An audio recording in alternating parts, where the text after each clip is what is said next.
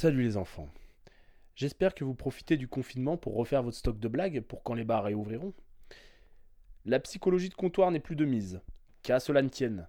C'est avec vous que je partagerai mes états d'âme provoqués par mon chômage forcé. Le Covid-19 a stoppé net mon activité de bouquiniste. Du coup, plus d'entrée d'argent. Mais comme les bars, mon premier poste de dépense, sont fermés, j'ai enfin du temps pour écrire. Jusqu'ici, quand on me demandait ce que je faisais dans la vie, je répondais fièrement. Je suis un missionnaire de la culture dans la rue. Mais en réalité, ceux qui n'ont pas accès à la culture ne font que passer devant mon stand avec un air contrit. Ne s'arrêtent que les intellos, les lecteurs avertis et les collectionneurs. Parfois, j'essaye de remettre une brebis égarée sur le chemin de la bibliothèque. Madame, vous aimez votre enfant? Euh, oui, bien sûr. Vous voulez qu'il réussisse dans la vie? Que- que- Quelle question, évidemment. Achetez-lui un livre. Le barreau, ça commence par un j'aime lire. Mais ça reste anecdotique. Les intellos et les lecteurs sont à la recherche de livres bon marché. Il me suffit de savoir ce qui se vend pour les satisfaire. En résumé, si j'ai du musso et du rail sur mon stand, ma fortune est faite.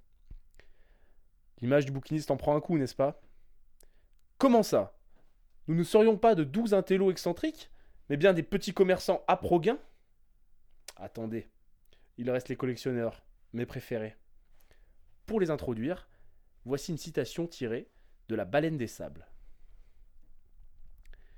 Il existe toujours un vide dans nos vies, que certains comptent par l'art, d'autres par Dieu, quelques-uns par le savoir. Moi, je l'ai toujours rempli par la drogue. La collection pourrait être ajoutée à cette liste.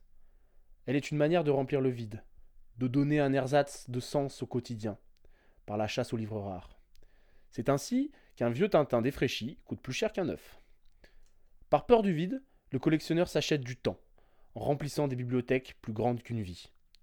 Perso, quand on me demande si j'ai lu tous mes livres, je réponds simplement Vous savez, je n'ai que 30 ans.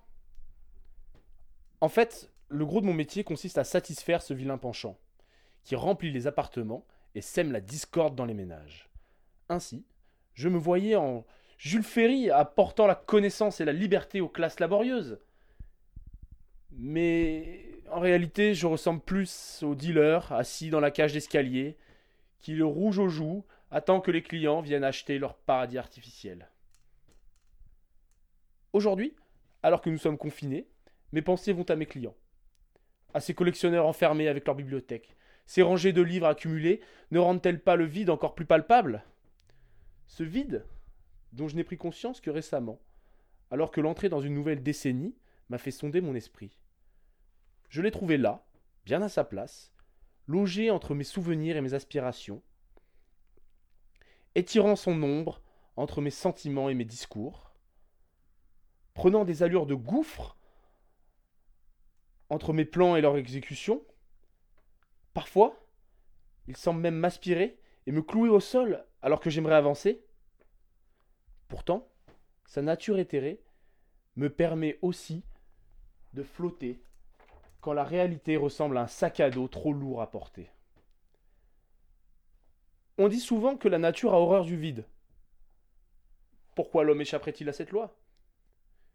Mais à bien y regarder, quand quelque chose disparaît, le vide laissé entraîne un mouvement.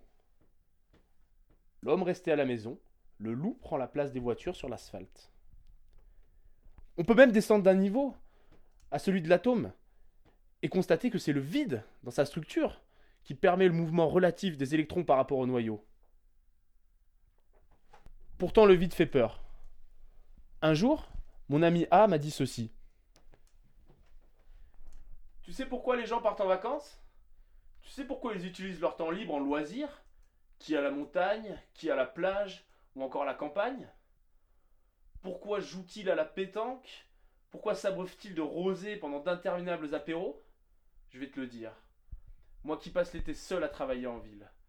Moi qui entends mes pas résonner dans les rues désertes, sachant que chacun d'eux me rapproche de la tombe, je vais t'expliquer.